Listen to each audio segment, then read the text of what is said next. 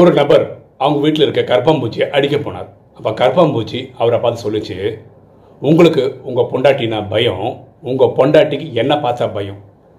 நீங்கள் உண்மையான ஆம்பளையாக இருந்த உங்கள் வீரத்தை உங்கள் பொண்டாட்டிக்கிட்ட காட்டுங்க அப்படின்னு.